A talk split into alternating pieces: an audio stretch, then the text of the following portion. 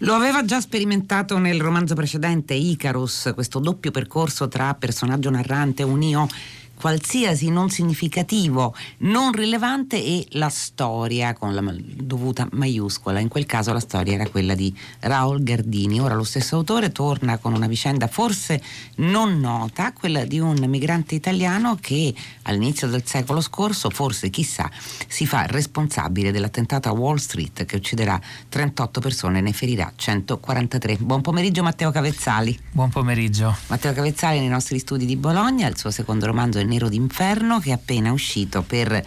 Mondadori e ha come protagonista storico, diciamo così, perché in questo caso c'è in questo caso de- devo dire la verità, lei fa un doppio salto mortale perché c'è non solo un personaggio, un uomo di 36 anni che in, ai giorni nostri intreccia la sua strada con quello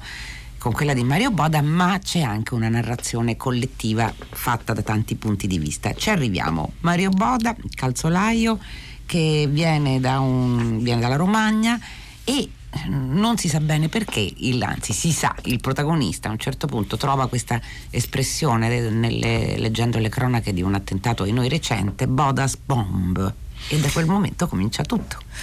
Esatto, questo è un termine che ho, ho trovato casualmente in un, in un, articolo che parlava in realtà dell'attentato di Berlino, eh, quindi un attentato molto recente eh, fatto dall'ISIS. Ehm, e lì questo articolo del Guardian veniva citata questa parola, Bodas Bomb, diceva è l'ennesima versione della Bodas Bomb. Eh, non è altro che questo che continua a ripetersi. Eh, era un termine che non conoscevo e mi ha subito incuriosito e ho fatto una ricerca e ho scoperto che veniva dal nome Mike Boda, che in realtà era come chiamavano gli americani Mario Buda eh, ed era appunto un italiano nato a pochi chilometri da, da dove abitavo io e, e, mai nessuno insomma, me ne aveva parlato di questa storia. E fu effettivamente il responsabile dell'attentato di Wall Street? Sì, secondo, insomma, secondo, l'FBI non ci sono dubbi, eh, secondo le loro indagini è l'unico che ha potuto fare questa, questo attentato. Eh, poi chiaramente come, come, sempre ci sono voci discordanti, come in tutti eh, i grandi attentati ci sono teorie più o meno eh, del complotto per cui altri fattori avrebbero, eh, insomma, sarebbero intervenuti all'interno di questa vicenda però il suo è un nome che ritorna molto spesso. Senta, eh, il punto di partenza del romanzo è anche la pacata inquietudine del personaggio narrante che ovviamente poi si mette alla ricerca di Mario Buda, si mette alla ricerca della sua tomba, eh, cerca di ricostruire e di fatto la ricostruisce tutta la vicenda, ma è anche una riflessione su, sul senso de, della vita e dell'esistenza delle, dell'estremismo in un momento che è segnato in realtà dalla fine delle, delle ideologie. E ci sono dei passi mo- molto belli quando si parla di coloro che rischiano la vita, per esempio andando a scalare montagne altissime tipo l'Everest o il Nanga Parbat. E ci sono storie come dell'uomo che eh, raggiunge la cima proprio dal Nanga Parbat e si strappa gli occhiali protettivi per poter vedere quel mondo ovviamente rimane accecato e ovviamente la moglie sarà costretto a lasciarlo sulla cima. Ecco, eh, fermiamoci un momento prima di arrivare a Mario Buddha su questa voce che narra. Sì, ehm,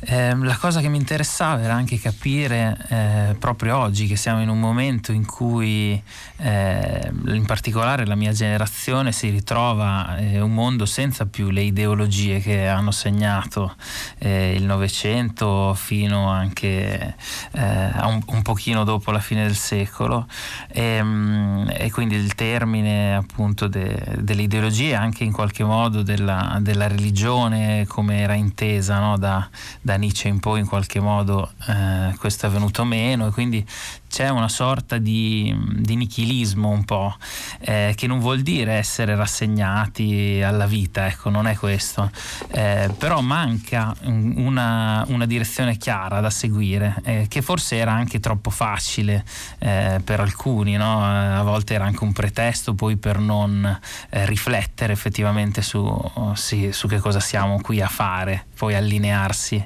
a un'ideologia. E, eh, e quindi stupisce ancora di più come eh, oggi, vedere oggi giovani eh, ragazzi della mia età che invece si fanno saltare in aria per un, un, ideale che eh, appare ai nostri occhi incomprensibile come appunto quelli, i, i ragazzi che sposano la causa del, dell'ISIS. È come strapparsi gli occhiali protettivi a 8.000 esatto. metri. Senta, eh, lei segue varie, varie, forme, un romanzo che ha più strutture, perché eh, c'è un momento in cui la voce narrante tace e Mario Buda che ha fatto effettivamente poi il calzolaio fino alla sua morte nel, negli anni 60, racconta a un eh, ideale apprendista la sua storia, la prima parte della sua storia, quando arriva a Ellis Island nel 1907 con il sogno di aprire un negozio tutto suo, in realtà farà la fame, mangerà solo fagioli e poi finirà a Roxbury, che è in periferia di Boston, periferia degli Stati Uniti, e qui conosce il, lo straniamento, il massacro della fabbrica e nasce tutto da qui. Esatto, la sua è una storia molto esemplare, molto comune in quegli anni di tanti italiani che lasciavano l'Italia con il sogno di questa America che era un sogno che arrivava per, appunto, per voci, per dicerie e che poi di fatto non corrispondeva con, con la realtà che avrebbero trovato poi dall'altra parte dell'oceano. Ehm, che era una realtà molto dura, fatta di sfruttamento, in cui eh, in, anni, in cui il razzismo verso gli italiani era molto forte, eh, tanto che ehm, ci sono molti casi di cronaca in cui venivano fatti dei veri e propri raid contro eh, i negozi gestiti da italiani, i quartieri dove abitavano gli italiani ehm, e quindi era una realtà molto diversa da quello che si aspettavano e questo eh, provocava in loro anche un, uno shock eh, molto forte eh, e che poi eh, ognuno viveva un po' a modo suo cercando eh, escamotage, in questo caso anche entrando in contatto con, eh, con l'anarchia nella sua chiave più oscura.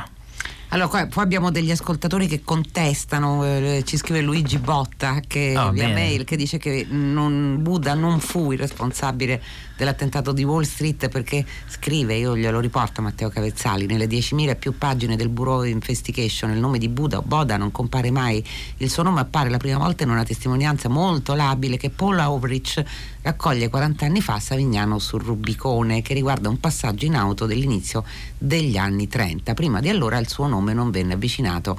all'attentato di Wall Street, ma al caso, e qui ci arriveremo, Sacco e Vanzetti. Esatto, la, in realtà questo c'è adesso con i tempi radiofonici, abbiamo un po', siamo arrivati direttamente al... Eh, però nel romanzo viene proprio ricostruito anche questo, questo momento per cui il, ehm, la cosa mm, anche un po' spiazzante eh, che viene fuori dalle indagini che, che, fece l'FBI era anche questa loro es- estrema diffidenza verso gli italiani a tal punto che ehm, avevano preso questa decisione molto radicale di non affidarsi neanche a, a intermediatori italiani per cui loro avevano tantissimi documenti eh, che di fatto non riuscivano a, leggere perché erano, eh, oggi le chiameremo intercettazioni in qualche modo, eh, ma eh, loro non fidandosi degli italiani poi presero strade del tutto eh, diverse, fecero veramente un'indagine molto confusa, caotica e, e, solo in un secondo momento, quando finalmente eh, si aprirono eh, un po' a, a capire che mh, mm, non era come per, per loro eh, gli italiani erano di due categorie, o erano mafiosi o terroristi. Eh, quando capirono che forse c'era una, una terza via e cominciarono a, a, prendere appunto all'interno dell'FBI anche agenti italiani che gli traducevano e facevano un po' da, da mediazione educazione culturale su questi documenti, si aprì tutta una nuova una nuova parte della, dell'inchiesta e, um, e, mi è piaciuto nel romanzo mettere assieme anche queste voci discordanti. Sì, nel romanzo in realtà ne mette insieme tante. Se rimaniamo alla prima parte, quella che è un po' di ricostruzione della vita di Mario Buda in America, e prima di conoscere Sacco e Banzetti c'è un incontro importante, viene dallo, dall'orrore per la morte di uno eh, dei lavoratori della fabbrica, incontra Luigi Galleani, è Luigi Galleani che eh, diciamo gli pronuncia le prime parole di anarchia. Da quel momento poi arriverà a conoscere davvero eh, Nicola Sacco e Bartolomeo Banzetti ed è gli anni, sono anche gli anni in cui in America comincia a, in, a insufflarsi, diciamo così, il terrore mediatico, forse mediatico lo useremo a posteriori della Red Scar, la paura rossa. Sì, c'era questo terrore che da una parte era reale, dall'altra, come sempre, era anche amplificato da, dai, dai, media, ma anche dalla, dalla polica che ovviamente aveva dei forti interessi. E, e, questo che all'inizio aveva dei connotati politici, ovvero appunto era la paura dei, dei rossi, eh, che per loro erano tutti i, i, radicals, cioè da comunisti, anarchici, non facevano grandi differenze, eh, poi divenne una cosa anche mirata mh, eh, per ehm, etnica in qualche modo, ovvero specialmente ce l'avevano contro gli europei, soprattutto italiani irlandesi eh, e polacchi, che erano secondo loro quelli più pericolosi. Eh, e questo diede il via a una serie di rimpatri forzati in cui la polizia ehm, su eh, diciamo, questa legge di, di Palmer, eh, cominciò questi Palmer Ride per cui facevano irruzione a casa delle persone, eh, a casa di queste famiglie di italiani di notte e se ci trovavano anche solo un documento che non andava bene, un, uh, un libro che non era, magari, magari era di Marx o non era conforme, oppure dei volantini di uno sciopero, così prendevano senza fare tante domande, prendevano tutta la famiglia e la caricavano su una nave che ripartiva per le d'Europa. Senta, eh, la cosa interessante che lei inserisce in questo romanzo, che non è un... sì, è un romanzo storico, ma non solo, come dicevo, una struttura molto particolare, perché eh, si passa da una prima narrazione, da una prima, prima persona a un'altra e poi ci sono vari intermezzi, vari interventi corali. In questi intermezzi noi leggiamo cose che forse abbiamo dimenticato, per esempio le parole di Cesare Lombroso sui meridionali. Mm, sono famose, ma è bene ricordarle. Come per i selvaggi le loro passioni sono improvvise e violente. La vendetta è considerata un dovere, hanno un forte amore per il gioco d'azzardo, l'alcol e la pigrizia. O anche eh, quello che scrive nel 1912 l'ispettorato per l'immigrazione del Congresso degli Stati Uniti Beh, insomma, eh, sono, non amano l'acqua, molti di loro puzzano, eh, si presentano in due e cercano una stanza con uso di cucina, i nostri governanti hanno aperto troppo gli ingressi alle frontiere e così via. A volte sembra di leggere in controluce una narrazione velenosa ma che appartiene all'oggi, Matteo Capezzali. Beh, la storia sappiamo che si ripete e, e i documenti di Lombroso sono particolarmente interessanti perché eh, appunto l'FBI aveva questi pregiudizi forti verso gli italiani, allora contattò quello che all'epoca era considerato un luminare, poi sappiamo che insomma, gli studi di Lombroso furono fortemente eh, criticati e, mm, e si, appunto, si, dimostrò che non avevano forti eh, basi scientifiche, ehm, però il rapporto di Lombroso era particolarmente divertente visto con gli occhi di oggi perché lui diceva che esistevano due tipi di italiani italiani che non dovevano fare confusione, che eh, c'erano quelli del, del, nord che erano dei buoni lavoratori e eh, gli americani avrebbero dovuto fidarsi e quelli del sud invece che erano più pericolosi perché erano una razza mista tra eh, gli europei e gli africani, non erano proprio del tutto europei. E eh, l'FBI rispose che in realtà tutti quelli che avevano schedato come anarchici, eh, tutti i, i, membri della banda di, di Buda erano eh, eh, Emiliano Romagnoli, toscani, eh, piemontesi, lombardi eh, e quindi lo licenziarono malamente.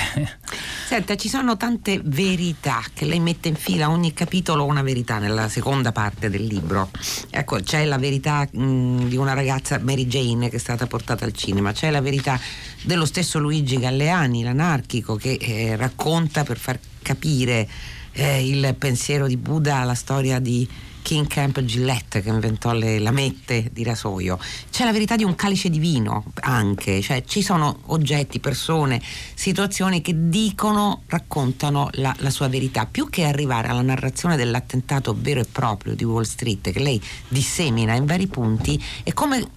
se lei scegliesse un coro che racconta come ci si arriva.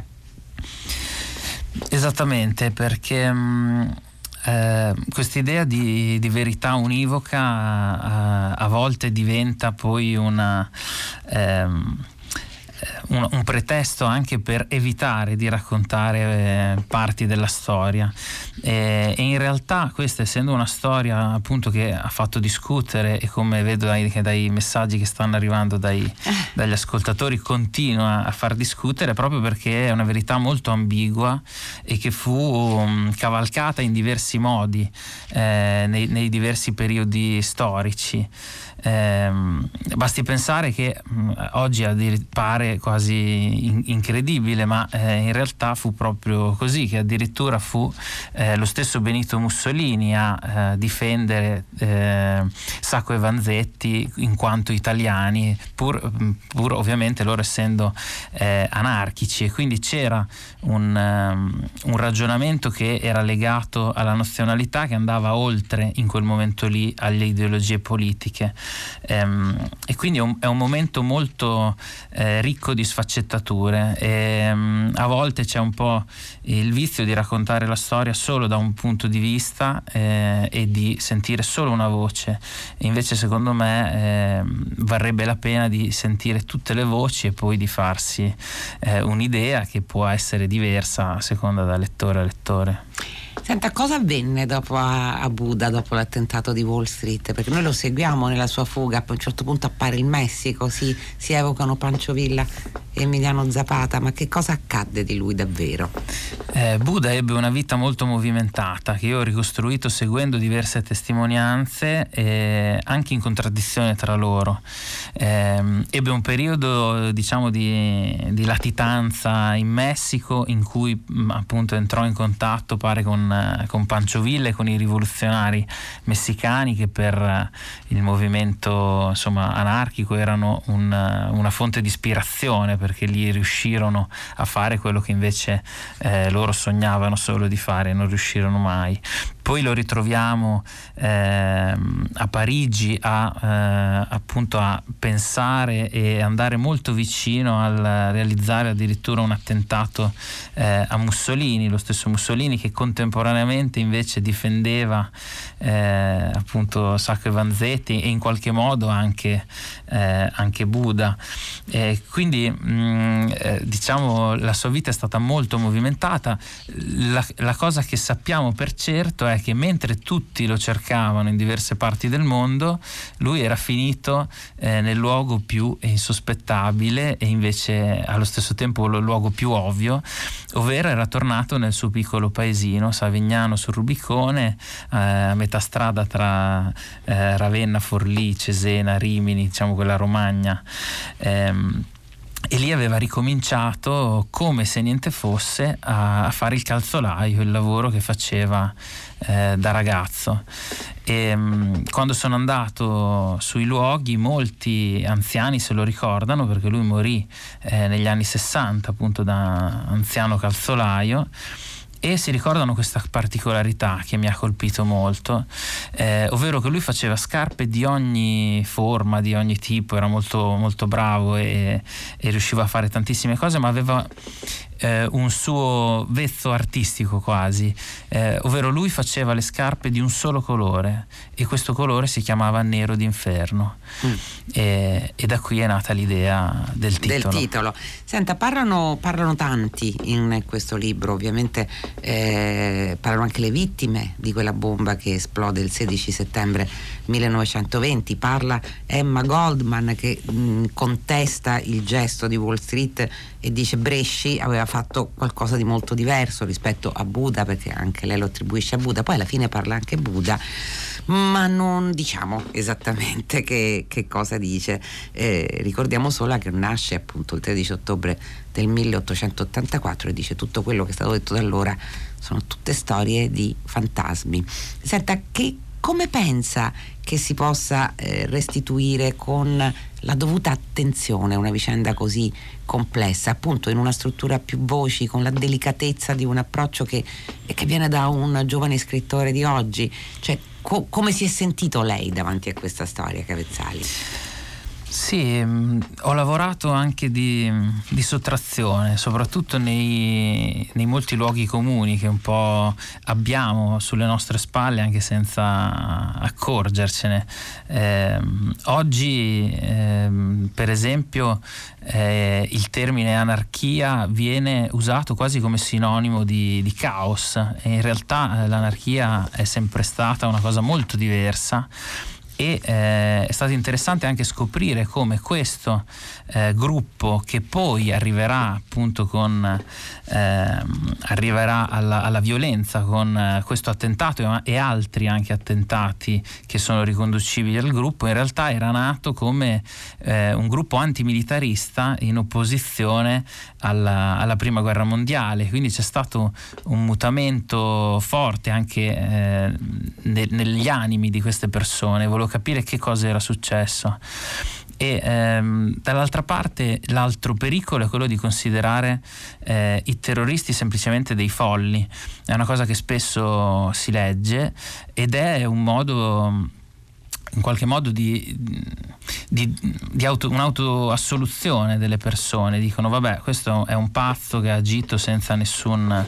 criterio. In realtà non è così, non è così perché c'è alla base un, un ragionamento, un pensiero che e parte. La, e la letteratura deve restituire sempre la complessità. Grazie Matteo Cavezzali. Nero d'inferno, uscito per Mondadori, libro del giorno di Fahrenheit. Grazie davvero per essere stato con noi. Grazie. Fahrenheit si chiude qui con i saluti della redazione, Carlo D'Amicis, Michele De Mieri, Laura Marinelli, Clementina Palladini, Daniela Pirasto, Laura Zanacchi, Benedetta Annibali in regia, Susanna Tartaro che cura il programma e Gaetano Chiarella alla console. La linea Paola De Angelis per 6 gradi, Fahrenheit torna domani alle 15 su Radio 3. Fino a quel momento felice serata a tutti voi da Loredana Lipperini.